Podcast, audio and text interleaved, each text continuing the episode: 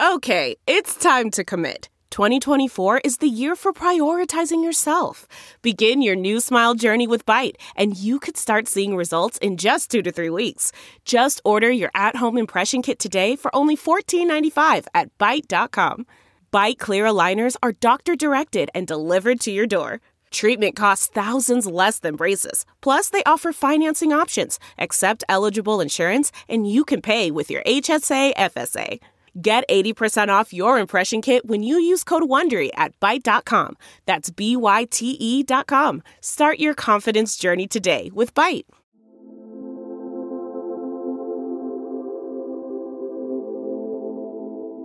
Hello, and welcome to this week's podcast. With Christmas creeping closer and closer, how have you been managing your money? Are you someone with foresight who's been saving up the whole year? Or are you desperately dusting off that credit card at the back of the drawer? Debt is terrifying to some and necessary for others. And in this week's podcast, our host, Owen Bennett Jones, is joined by economist Anatole Kaletsky. Debt allows uh, developing nations to live beyond their means. Banker Stephen King. The problem with debt is it's, it's high, it's rising, and it's not clear who pays the bill at the end of the day. And anthropologist Laura Bear. Current forms of debt are a trap, and we don't have governments that are going to do anything about it. To discuss the positives and the negatives of debt. There are two issues that I think are worth discussing. One is debt in general, and the other is the specific issue that is actually preoccupying uh, politicians and publics all over the world. I think more now than the question of international debt, which is still a big issue within Europe, but less so internationally. But that's the question of banking and the role of bankers in creating the financial crisis of 2007 8, uh, which many of us are still paying for. Now, very briefly in this introduction, I wanted to make two points. First of all, although, of course, the repayment of debt and the collapse of the banking system are, are, huge problems which have faced advanced societies in the last seven years and developing countries over the last 30 years. Debt does create huge problems. We must not forget that it exists, credit exists for two very good reasons and is actually a democratizing and an equalizing force rather than the opposite fundamentally. Credit exists to enable people who have the prospects of future income to begin to consume and invest before they have accumulated the savings that would otherwise be required from that future income. Without credit, you would have a much more oligarchic society in which the only people who could afford both to live comfortably and to invest in new ventures that generate additional profits and capital for themselves would be the rich. What credit enables people to do is to advance their future income, bring it forward, lead a better life when they're young rather than waiting till their 50s or 60s to buy a house, enables them to buy a house in their 20s and 30s. And equally, it allows countries which are poor today but should become richer in the future to bring forward some of that income by turning to international markets, investing in roads, infrastructure, universities, education, and so on. So we must not lose sight of the benefits of debt when we're one, uh, worrying about the effects. The second point that I wanted to make is, and this is perhaps a rather parochial one from the point of view of Britain in particular, if you live in the country which actually has the clearest global comparative advantage in terms of finance. Finance is the strongest industry in Britain, and British finance is the strongest financial sector in the world. You have to think carefully before leading the charge in the destruction of that industry. But even if you believe that financial activity is purely a form of gambling, if you happen to own the casinos, or work in the casinos or provide services and goods for the casinos, it may be unwise to be in the forefront of abolishing gambling. Well, first of all, I, I do work for a bank um, three days a week, so I'm sorry. Um, and um, secondly, I, I, think it's, it's worth stressing, first of all, that there are sort of two extreme versions or approaches towards debt. The first extreme is to say that all debt um, is very, very bad, and the people who take on debts and can't repay are very naughty people, which is basically the Victorian view of debt. So back in the uh, 19th century, uh, debtors went to the Marshalsea prison, uh, they were in terrible trouble as a consequence of borrowing too much and not being able to repay. Uh, the other version of debt is to say that those who borrow borrowed in- entirely innocently. They were encouraged to borrow uh, too much by other people, and as a consequence, when things go wrong, they should be completely forgiven. Now, bo- both of those uh, views uh, must be wrong in the sense that we don't believe in jailing every single borrower who can't repay their debts, uh, and nor do we believe that every single debt uh, should be forgiven in circumstances where things might go wrong in some way or another. And in that sense, the, the problem with debt is, I think, a problem associated with time. That you have a tremendous uncertainty uh, in terms of what happens in the future. Uh, you take on a debt, you're taking a view about what the future will look like. If the future turns out to be very, very different from what you had expected, then there's a debate between the creditor and the debtor as to who takes the burden, who takes the responsibility when those things eventually go wrong if you're lending too much, the interest rates you're offering to lend to people goes down and down and down. And what we know from the last few years, before the Eurozone crisis, is that the interest rates went down and down and down. So it was the generosity of the lenders rather than perhaps the stupidity of the borrowers that led to uh, the imbalances that we now see in the Eurozone.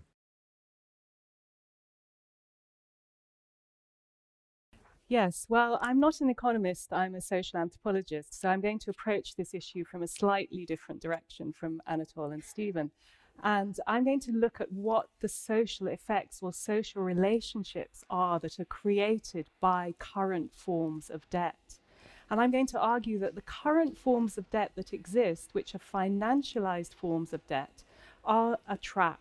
And they're a trap beca- because they're making the rich richer and the poor poorer and they've created governments who will do nothing about this situation. So let me explain what do I mean by financialized forms of debt? Well, over the past, since the 1980s, there's been the emergence of new financialized forms of state debt and personal debt that didn't exist before. So I think Anatole and Stephen are a bit disingenuous in suggesting that we can talk about debt in general. We need to look at these historical changes.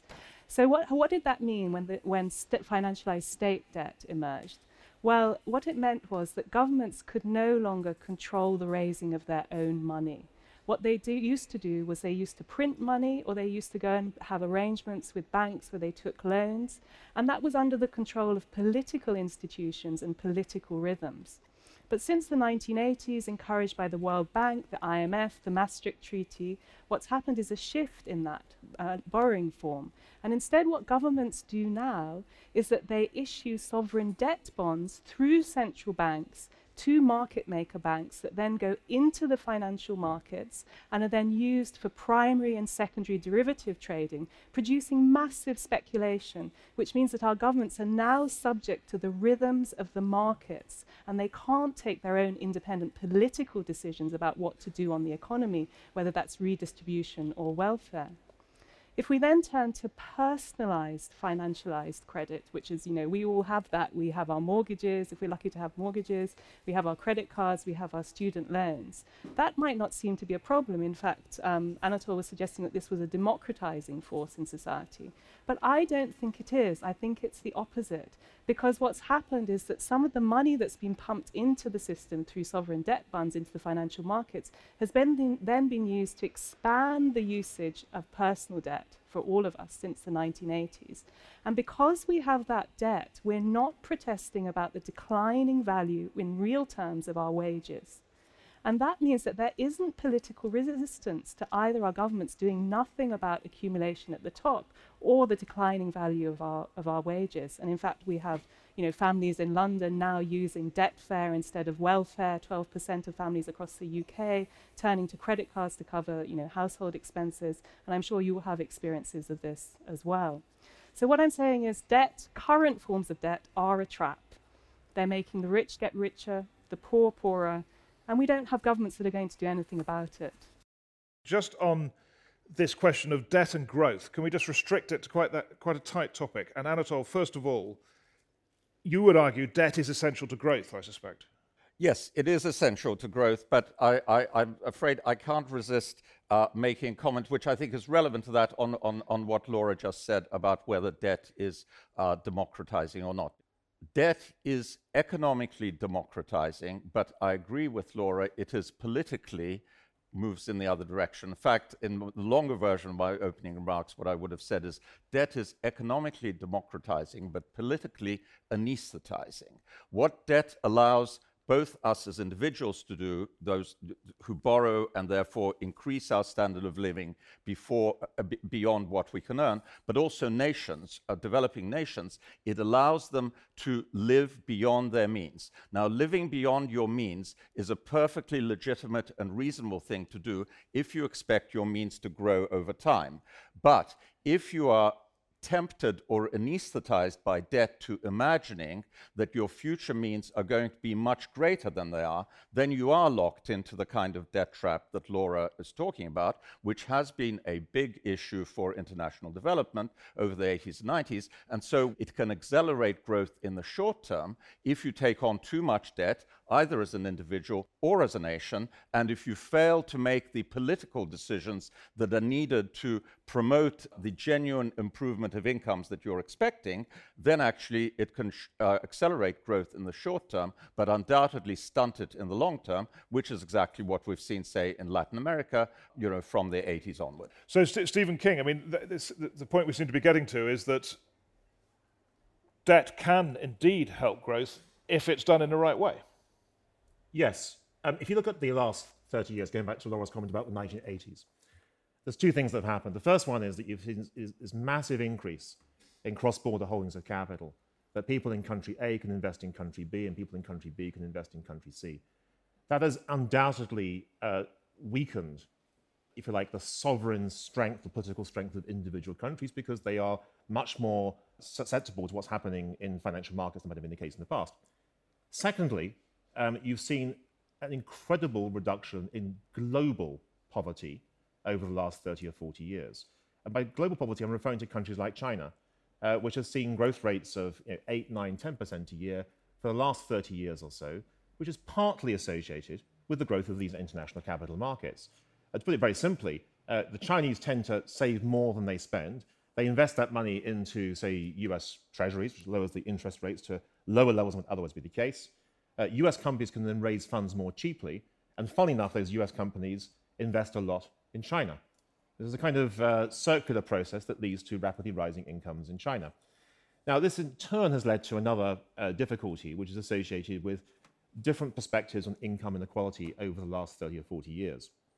What is striking over this period of time is that people in the global income distribution, in the roundabout, say, the, the fourth or fifth decile, so in, in sort of the middle incomes of people around the world as a whole, they've seen significant gains in income over the last 30 or 40 years.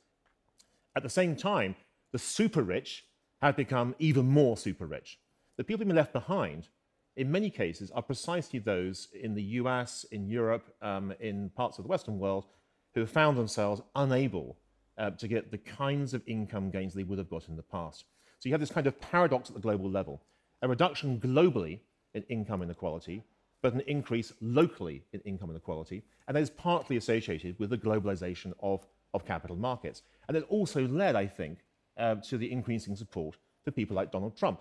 Because people look at Trump and say, well, actually, in the US, they'll say, well, he's there to look after American people as opposed to uh, people globally. American people, the lower middle class and middle class, have lost out over the last 30 or 40 years. Therefore, it is important uh, to look after their interests. Yeah. So, so when you hear this, Laura, these discussions of the impact of debt on not just the economy but on, on politics as well, I mean, are you reassured that there is at least a useful role for debt in some circumstances? I think that uh, you know, economists like Varoufakis and Stiglitz are still looking to market mechanisms to solve problems of inequality. And I think we now need to start looking beyond market mechanisms. So, in a sense, Varoufakis and Stiglitz models are we just need to make the system of debt and sovereign debt and personal debt more fair. But I don't think, I'm not a believer in the idea that markets or meritocracies can produce equality. I think we need to ask what our state should be doing and how our state should be intervening in these processes to, to create forms of redistribution. So rather than looking to the markets and, and to look to them to be just fixed a little bit by regulation or whatever else to produce better outcomes, I think we should be looking at what our state is doing. And I think our state could do very radical things, like, for example, setting up um, a national wealth fund. Our government could just decide to print money and put that money into a national wealth fund and then spend that money on infrastructure, you know, give money directly to the poor. Um, and I think sort of mechanisms like that would work much better than looking want at to come the in very markets. quickly? Yeah, I mean, this is sort of a, a money tree argument that says if you print money, you make people better off, which I'm always a, a little bit suspicious about because it sounds just, uh, just too easy. But there is a way of doing it, which is that you could go back to the system we had in the 1950s and 1960s. You simply impose capital controls and exchange controls. You stop money moving across borders. The problem with that is that if you take my point that you know, countries like China have done better precisely because of the opening up of capital markets globally, then you're denying those countries the opportunities that they've had over the last 30 Uh, years. Can I, can I just, I want to contest the idea that places like China are doing better. So there may be higher growth rates, and economists would say there are higher growth rates, but are the levels of inequality and exploitation actually reducing? I think if we actually Yes, look they at are. Yes, how, massively. well, They if we, are. if we look Uh, at Look, how, that, no, that no, I'm not, sorry. That, that is not but even something you- worth I'm- discussing. It's just a fact. I mean, the, there are But there I- are but- 300 million people who've been moved out of abject poverty in China. But what And are their working conditions? What kinds of infinitely outsourced factories are they working in? Well, no, no, no. This is the kind of equal. This is the kind of discussion of equal time which we're having. You know, in Brexit and so on. It is. There is no equal time between a truth and a falsehood. It is simply not true that people in China are worse off today than they were in the Cultural Revolution. This, Well, th- I- this, I'm this sorry, is not but- uh, but- open to Basil, debate. But let, are let- we let- let Laura come back on that, we'll, then we'll move it on. Well, well, first of all, are you comparing you're comparing apples and pears? How can you compare the situation now with the situation in the Cultural Revolution? You should be looking across China a lot and doing global comparisons But you, like you, that. Okay. you can do this.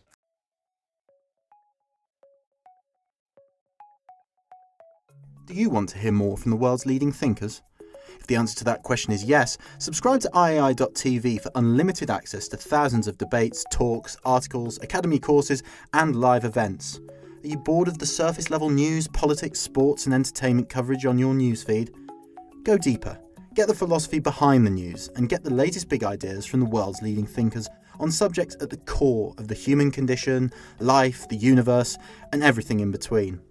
It's free for the first month, and there's no commitment to pay, so subscribe now to understand the world beyond the surface level. I just want to move this on to this question very briefly on is repaying debt a moral obligation? Anatole, why don't you uh, open on that? I, I, I think there's nothing moral about it at all. I, I think it is a purely uh, economic and political issue. And actually, I, th- I think one has to make a sharp distinction also, I think, between domestic debt, you know, between people within one society and international debt. I actually agree with Laura that international debt has done very, very little good for the world. China, in fact, has been by far the most successful developing economy over the last 30 years, and it has taken on no debt at all. It has, it has prospered entirely on the basis of its own savings. It's got a lot of internal debt. Yeah, yeah, no, Okay. no. But so, so this whole international borrowing thing is irrelevant in the case of China. Now, in the case, case of domestic debt, as I said in my introduction, I think there is a strong economic imperative for having debt. And the reason for repaying debt is that if you have a system in which debt is not repaid, well, of course, then money will not be advanced, and therefore it will be impossible for people like, you know, most of these in the hall, including up on the stage, to buy a house until they're in their 60s. Uh, which was the way that the world worked actually until, until the 1960s, even here in England. 60% of the population were not homeowners. Uh, so, in order to have a homeowning society, you have to have debt. Going back over the last 100 years, for the industrialized world, there have been three big peaks in debt. The first one after the First World War, the second one in the 1930s, and the third just after the Second World War. Now, the first and third are obvious why they were so high because wars are costly. You get a lot of debt building up during those periods. Uh, the, the, second one is more associated with the Great Depression, sudden collapse in income, and inability to, to repay debt. So the question is of those three occasions, how was debt reduced? What was the mechanism to reduce debt? And there were three, basically. In the early 20s, for those who had a lot of debt, they inflated their way out of it. Most obviously in Germany with the Weimar Republic and massive inflation at that time. Debt was destroyed. But the consequence of doing that was massive hyperinflation and the destruction of people's savings. Is that a good thing? Probably not. The second example in the 1930s um, was uh, default. We had a lot of countries, particularly actually in Latin America, that defaulted. I think, actually, I think actually every single country in Latin America defaulted in the 1930s. And you could arguably say they still haven't recovered uh, in terms of the reputation from that experience in that uh, particular decade. And after the Second World War, something interesting happened. There was very, very rapid economic growth. And because there was rapid economic growth, it was easy to repay the debt uh, fairly straightforwardly. The problem today is that we haven't got the inflation, we haven't got the attitude towards defaulting, we haven't got the rapid economic growth. So we're kind of stuck with these very high levels of debt. No one wants those high levels of debt, so no one wants to borrow. And the consequence is you end up with continuous economic weakness. So, look, look, Laura Berry, I just want to uh, pin you down on this because I mean you can take Anatole's argument. I'm sure that if people don't repay debt, then no one's going to make any loans. And yet, I suspect your fieldwork in India shows you that repaying debt can be extremely difficult.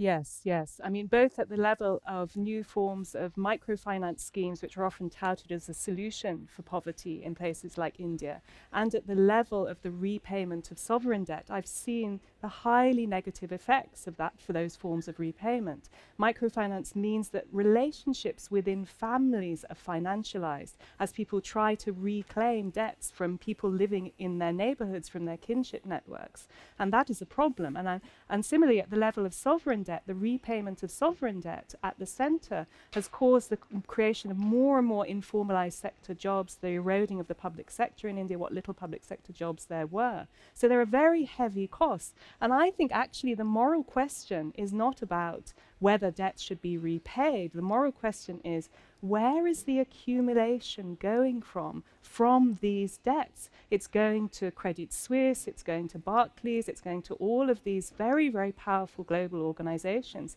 and going to a kind of rentier investment class. They're the people benefiting from these forms of accumulation. And that's the moral and the political question that faces us. There is a very a much better alternative to debt from the point of view of the borrowers, uh, which I think, as Laura, uh, Laura, was hinting at but didn't quite uh, focus on. The alternative to debt is redistribution of income. It's the government taking wealth, not just borrowing wealth, but taking wealth once and for all from those who are wealthier and giving it to those who are poorer. Now, from a sort of idealistic egalitarian point of view, that is a fairer way of running a society, and it's certainly a more desirable way of running a society from those who are below the middle of the income distribution. But let's not get confused. Those, for genuine redistribution of income to happen on a large enough scale to replace the debt system, it's not just taking from the rich, it's not just taking from the 1%, it is taking from roughly half the people in this room to give to the other half of the people in this room. Because that's what the banking system does. You all have savings account, and most of you have mortgages. So you're all lending to each other. If that lending system is broken or substituted by government, that means government raising taxes on all of you, or at least on half of you, to give to the other half. That may seem a juster and more desirable form of social organization, but it is one which our political systems continuously reject. And therefore, in a system where people don't want to give away their income or wealth to those who are poorer than themselves, debt is a second best, but still very serviceable so, substitute. So, Laura, I think, I think what Anatole's arguing is the sort of redistribution you'd like is not politically sustainable. I would argue the opposite. I would say that the existing system that we have is not politically sustainable because we have larger and larger amounts of capital accumulating at the top a more and more unequal society, even for the middle classes, and growing, growing forms of cruelty, literally kind of cruelty around the world in terms of the way that the poor are treated. Um, and I think that that's actually unsustainable. Um, and I think that it's just a, a, a, sort of structural system that is that is broken. That's just being papered over by the by the credit economy. Um, you know, if you talk to people after the 2008 crash who work in the city, one of the big problems they have is the people at the top of the system and the people who hold the most capital not wanting to invest it because they're afraid of the risk that face them. And I think that as our financial systems and our social systems become more and more unstable, that is going to continue to grow, that kind of phenomenon. And that means that this model of kind of redistribution of capital through the banking system is no longer going to work and we're just going to see increasing separations between the rich, the middle class, and the poor. Um, and I think that actually is unsustainable. Stephen King. Well, first of all, I stress again that there's a, a big increase in the middle class globally. If you go back, uh, I think, so 30 or 40 years, you had a population of 5 billion, of which 4 billion were desperately poor. You have a population of 7 billion, 8 billion in the world, of which 1 billion are desperately poor. So something has changed in the world economy um, over that period of time. Going back to Anatole's point, though, about debt and income inequality, I think something that is very important um, was overlooked in the period before uh, the global financial crisis. And, and that was that because there was a big rise in income inequality in the US in particular, because people on lower incomes were not seeing the income gains they wanted to see, it was a very neat trick from politicians, from banks, from mortgage companies, and so on, to effectively make people feel better off, even though their incomes were not rising. And it was all done through um, increased supply of mortgages, increased supply of debt. What that basically meant was that up until the financial crisis, consumers in America were able to spend, even though their incomes weren't rising particularly quickly. And they could do so because their house price was continuously rising, which allowed them to borrow more. And the more they borrowed, the more their house price continuously rose. It was a kind of a, a circular story that was ultimately a vicious circle. Now, at the time, most politicians in the US were very keen on this model. It seemed like money for free. Um, the, the Senate, the House of Representatives, the administration, all very keen on the idea of an expanding property owning democracy. And the way it expanded was by encouraging banks, and the banks themselves doing this uh, admittedly themselves, uh, encouraging banks to lend more freely to more and more people in the country. And you started to see the beginnings of a subprime crisis. My point about this is that this was a way of trying to put an elastoplast over a big problem. It wasn't so much that uh, people were really getting better off, but they're able to spend more simply because of higher and higher debts.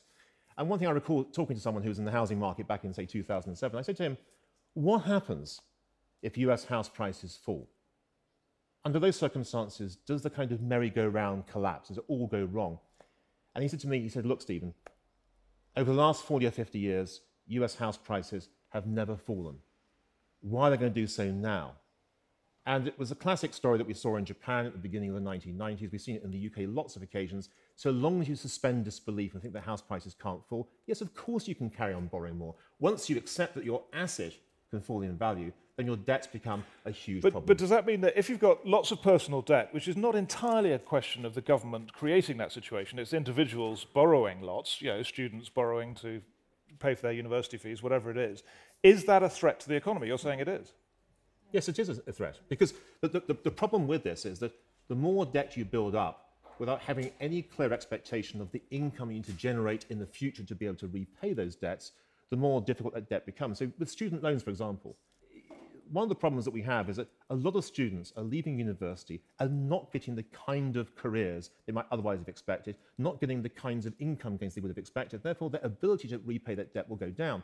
And you may get a point over the next 20 years where suddenly there is a crisis whereby students either can't or won't repay, at which point the government has to pick up the bill, which of course comes back to future taxpayers. So the problem with debt is it's, it's high, it's rising, and it's not clear who pays the bill at the end of the day.